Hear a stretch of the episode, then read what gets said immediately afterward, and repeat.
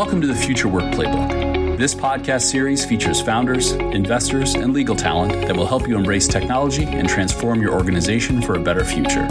This series is hosted by Natalie Pierce, the chair of Gunderson Dettmer's Labor and Employment Law Practice. Natalie and her guests are committed to helping you develop new playbooks to elevate your game. This is Natalie, and it is great to be here with Noory Bechor, a man on a mission to revolutionize the world through innovative technology. Nuri is the CEO and co founder of LawGeex, the first artificial intelligence company to receive a license to practice law. They use artificial intelligence to transform legal operations by helping businesses automate the review and approval of contracts. This week, we focus on leveraging technology to help businesses, many of which still remain remote and distributed, run faster and better by automatically answering one simple question Can I sign this? Customers who once waited weeks to get a simple contract approved can now complete the entire review and approval process in under 60 minutes. This allows legal teams to focus on the big picture instead of getting lost in paperwork. Noory, welcome and thanks for joining us. It's wonderful to speak with you. Hi, Natalie. Thank you for having me. The pleasure is mine. Uh, thank you. So let's start here. Can you please tell our audience a little bit about LawGeex and your path to become its co founder and CEO? Yes, with pleasure.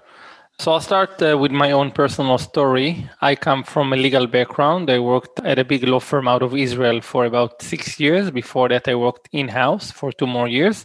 And throughout the, uh, the time, I was basically a corporate and commercial lawyer, and I handled a lot of contracts. And I got very frustrated by how inefficient that process was and the fact that I didn't have any good technology at my hands to make my life better. And uh, I started thinking about how we can make a big impact on the industry and my idea that was more than seven years ago was that if we could train the computer to understand the language of contracts, we could automate a lot of the things that are being done manually. So that's how LawGeex was born. We were basically building AI modules for contracts way before AI became sexy and uh, have been uh, implementing that ever since, like you said, to solve the very tough problem of getting contracts reviewed and approved, which every business person, you know, knows very, very well you know, I have been a fan of LawGeex for many years. I, I, think we probably met maybe a year into your founding of the company. And uh, you're right, it was before artificial intelligence was sexy. So let's talk a little bit about how LawGeex became the first artificial intelligence company to get a license to practice law. Yeah, of course. So I think we were always asking ourselves constantly kind of what do our clients want right? And it's important to mention that most of our customers are companies in-house legal teams within companies usually corporations. Roughly most you know 50% of them are fortune 500 and global 2000 companies and the rest are small to medium enterprises. So usually these are companies that already have an in-house legal team. And what we've heard from them many times is the more you can take off my plate, the better. Right. So if yeah. you're helping me automate the review and approval of a contract, once I give you this task, I would like you to do whatever you can with it. Ideally, I just want to, you know, fire and forget. And we've been very, you know, we've been limited throughout the years in many ways because of our product, because of our capability because of the need to build you know playbooks for our clients and, and get their handshake. But the theme that has emerged is wherever we can take more on ourselves the better the happier our clients get. And you know some clients are more control freaks and they want to keep everything close to the chest and that's absolutely fine right? We can cater for that. But most of them really at least for the routine contract, day to day commercial stuff, they just want to get it off their plate in the most efficient, cost effective way. And that's what we've been about in general.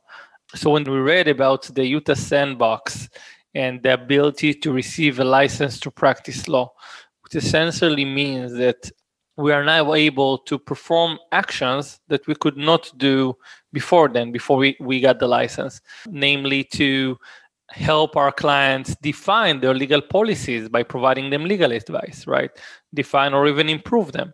And also to actually negotiate contracts and use legal judgment. These are all things that only lawyers can do without the Utah sandbox license. So once this opportunity emerged, it, it was very clear to us that it can be a great way to improve the value that we deliver for our customers and to again take the contract a couple of stages forward hopefully until it's ready for signature. So you know that was the motivation behind how we got the license to to practice law. If you like i can talk a bit about the process also if you think that I, I think our our audience would be interested in hearing about that. Yep. So LawGeex is a unique legal technology company because very early on we realized that in order to solve this problem of automating the contract review process, you actually do need lawyers because contracts are pretty complicated. It's pretty unique language. And until the technology is, is at a place where you can actually do everything at the level and accuracy of a lawyer, if you want to deliver high quality solution that people can actually depend on you need to have lawyers in house meaning inside LawGeex. Yes. But our lawyers are pretty special because what they do is essentially go over the output of the ai to check that it's okay to make sure there are no discrepancies to complement the ai once it makes a mistake or if there's something that the ai does not do. So it's a pretty unique breed of legal team. Yeah. And they do all of that within our own platform and our own tools. That's what we've been doing before we got the license in Utah. But we did have lawyers inside the company. They were just not able to practice law because of the, the legal framework. And we had a team like that. Actually, we were fortunate enough to have a team like that in Salt Lake City in Utah.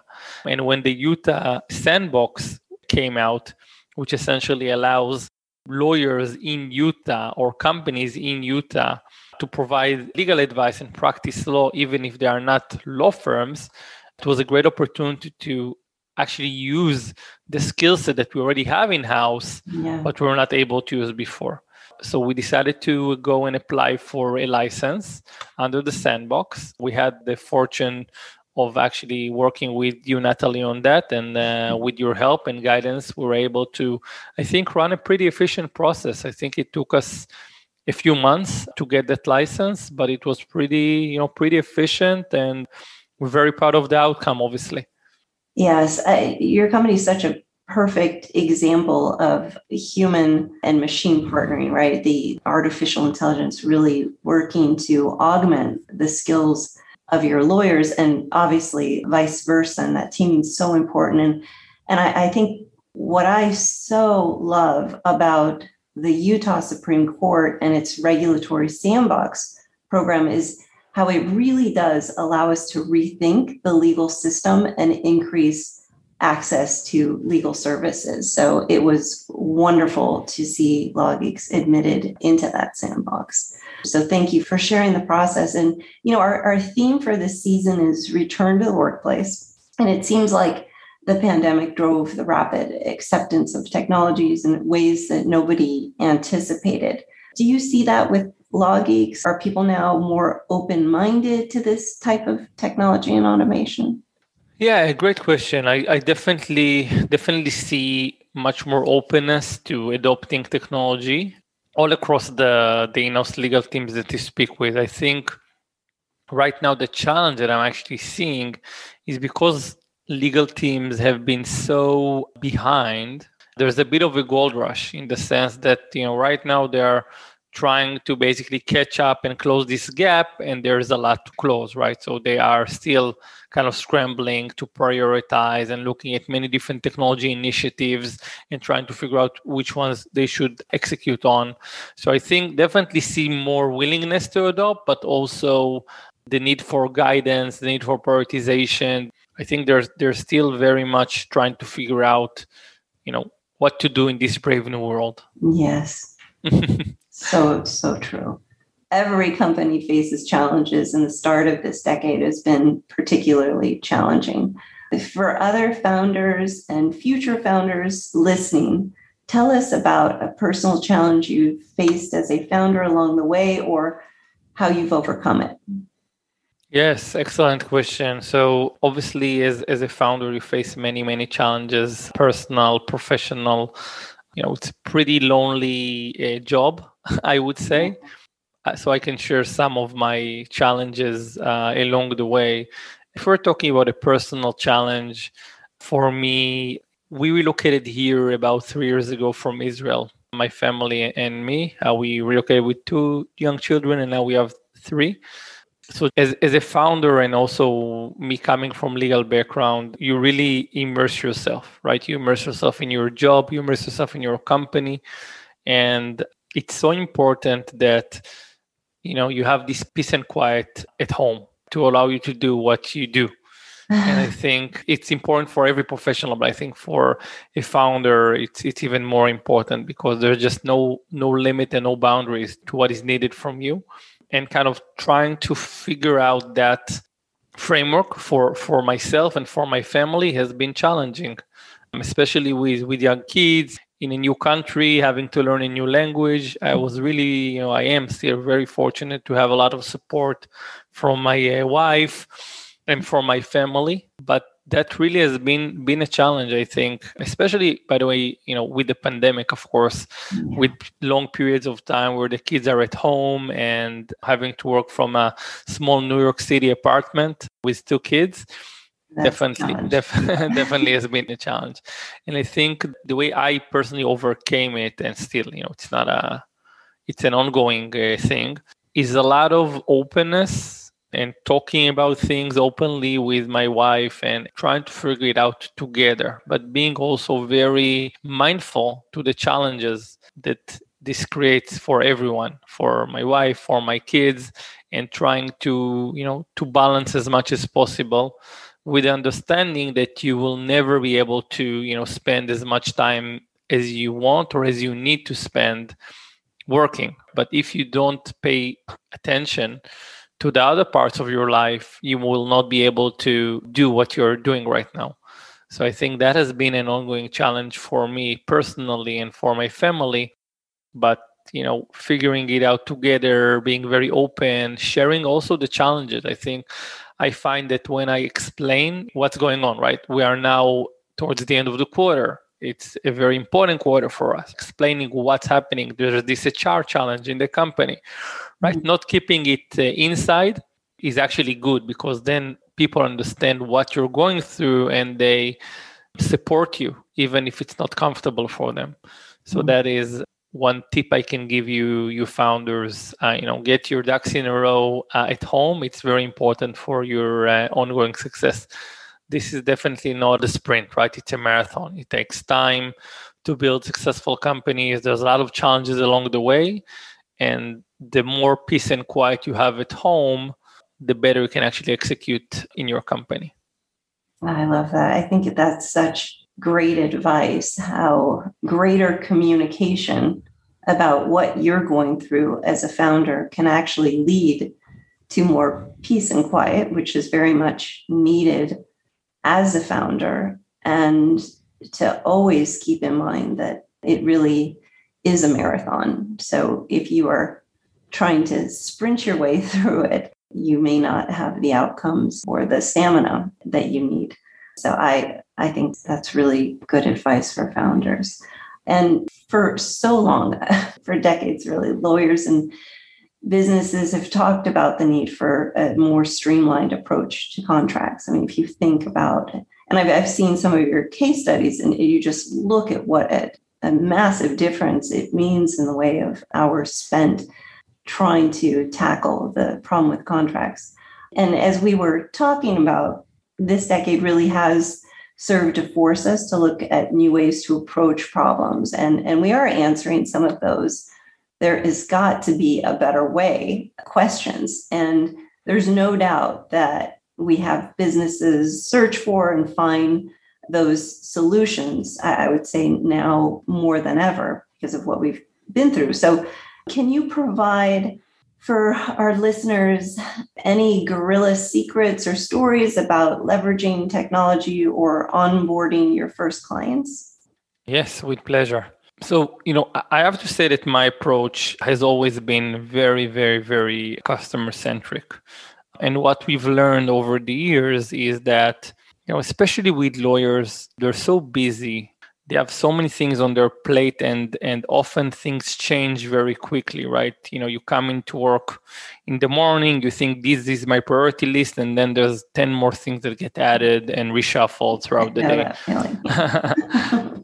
so us as a kind of vendor for legal teams what we've learned is we basically need to take as much as possible on ourselves if we want to actually drive adoption and be successful in onboarding and really helping them leverage the technology. So it needs to be as simple and easy and streamlined as possible. And even then, the more we can do on our own, you know, setting the playbooks, training, calibrating, configuring, connecting, whatever, anything we can do on our own actually makes a big difference. It improves the chances of being successful. So that is, I don't know if it's a secret, but that is one thing that we've learned over the years working with lawyers. And the other thing I would say is obviously there are many types of clients, right? Many types of, of lawyers. I think when I see, when I find a client that is very innovative, in a good way, right? In a practical way, very open, very also pragmatic. It needs to be pragmatic innovation, not you know just complete theoretical innovation of dreams that true. don't don't don't materialize, right? Right. But when I find a client like that, that's gold. And sometimes there are challenges, but you know that this is a partnership. I always view this as a partnership, even if I'm the vendor and we have a client, it is a partnership, right? Because we're going through this journey together and when you have someone like that as your partner you should really hold hold on to them. Because you know when there are challenges you can have a very open conversation and fix things together. So finding a great customer you know once you find that once you are both on the same page that's super important and super valuable. Keeping that relationship investing there. And sometimes i'm even willing to you know quote unquote lose money, right? But because I want to invest in this customer because I believe in the long term. So that's another another thing. I think you know figuring out what is the ideal customer for you and when you find them really nurture them and keep this relationship and invest there a lot because these are hard to come by what a great way to to put it to really think of those clients as partners who are looking to adopt creative solutions to doing things better. Are there any examples that you could highlight for us or, or any big wins, if you will, in this area? Yeah, absolutely. I think what we've seen with the pandemic also is legal teams immediately got their budgets frozen they could not mm-hmm. spend anymore. So it was initially challenging to actually bring new customers on because they could not get the budget to spend. But what we actually saw was a very strong uptake from our existing customers. So existing customers mm-hmm. actually have been really expanding with LawGeex adding more use cases, adding more teams, just using us more and, and relying on us more. And I think that has been a great achievement for us. So when you ask me about kind of wins and ambassadors, I think about our customers and specifically the users and the champions within our customers that are helping us spread the word, right? Because there's nothing like a good, happy user and customer to share with their friends. So we've seen expansions into multiple geographies, right? Many of our customers are multinationals. So yeah. if we start with the US, all of a sudden they have uh, headquarters in Japan or headquarters in France or somewhere else in Europe, right? So we can add additional teams there.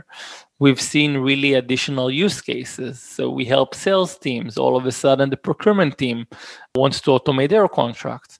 So these are all uh, things that we're very proud of. And I think seeing success with existing customers is a very good validation that you're actually delivering value on an ongoing basis. So this is something we are really cherishing and investing a lot in, you know, helping our customers maximize the value that we can drive for them across the whole organization. And then you're you're absolutely right, Noory. Once you do that, there's that power of the referral. I think there's nothing better than someone who's had the experience and sharing it with others who will be more likely to adopt a solution that's worked for someone they trust. So, speaking of which, you've had a successful year last year in raising an additional 20 million of venture funding. What are your plans to grow and how are you currently working to stay ahead of the curve? Yes, uh, great question. So, the challenge with LawGeex has always been that we are tackling such a big problem, right? it's yeah. a challenge and it's also, of course, a, a, huge opportunity. It's such a big problem, this world of contracts. There are so many contract use cases, there are so many inefficiencies there, there's so many different companies of different sizes that you can cater for, and even different business models. And I think something that has been with us from kind of day one is constantly asking ourselves, okay, where should we really focus on? Who should we really cater for? Because you can't solve everyone's problems, not now, hopefully in the future. So a lot of our product strategy and roadmap strategy is around which specific use cases and customers and verticals do we want to tackle first. So in terms of our plans for growth, a lot of it revolves around that, right? So focusing on specific industries, focusing on specific types of contracts that are relevant for those industries, where we're seeing more adoption than in other industries, for example. So, you know, finance is a good is a good example. There's a lot of paperwork there, right? There's a lot of contracts that finance uh, enterprises handle. So, okay, let's add more use cases for finance. Let's figure out what is unique for finance customers. So, this is how we are thinking internally as we are planning ahead.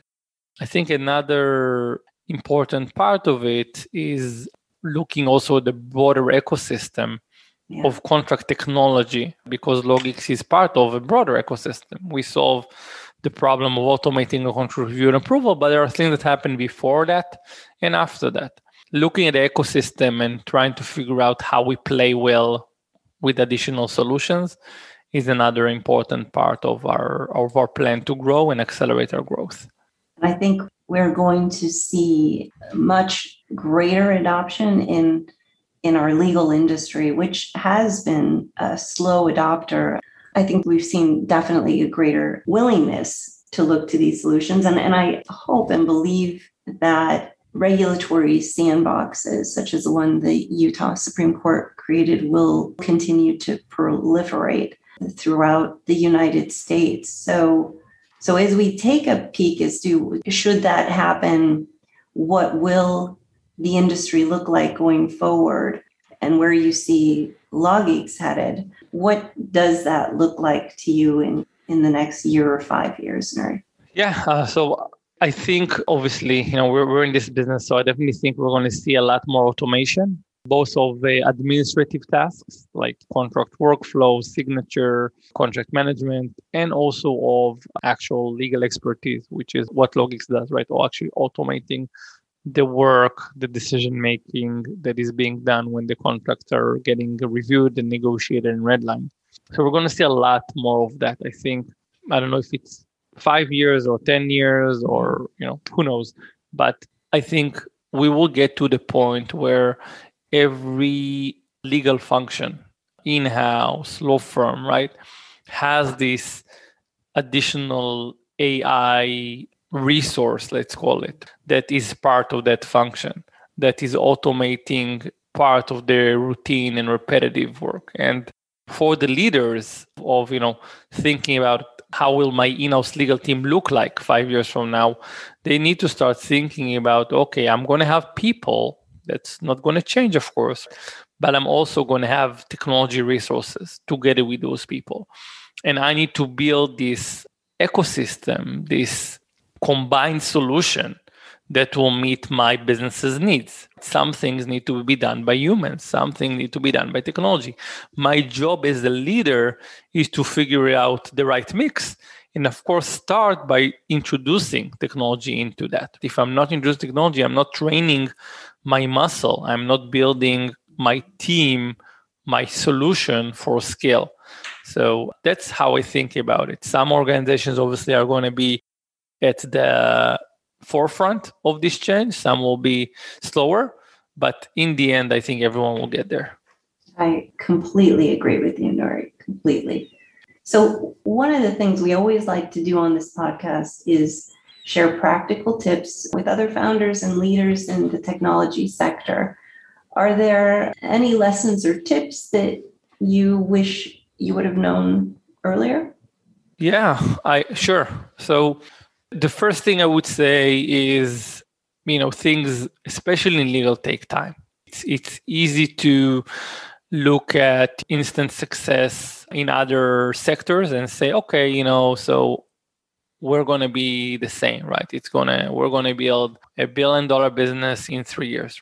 I think in legal it's extra hard because this industry does not move as quickly as other industries. The buyers the customers are more hesitant and are slower just slower. they don't like to take on additional risk in their mind right mm-hmm. so the mm-hmm. first lesson or tip i would say is prepare for a longer period of building a company you know if you're in this for the short term legal probably is not the right sector for you yeah our, our industry is so reticent to accept change that's for exactly sure. exactly so it just needs time the good news is once once they get there for a specific category of solutions, you start to see very quick adoption from everyone. But it just takes time.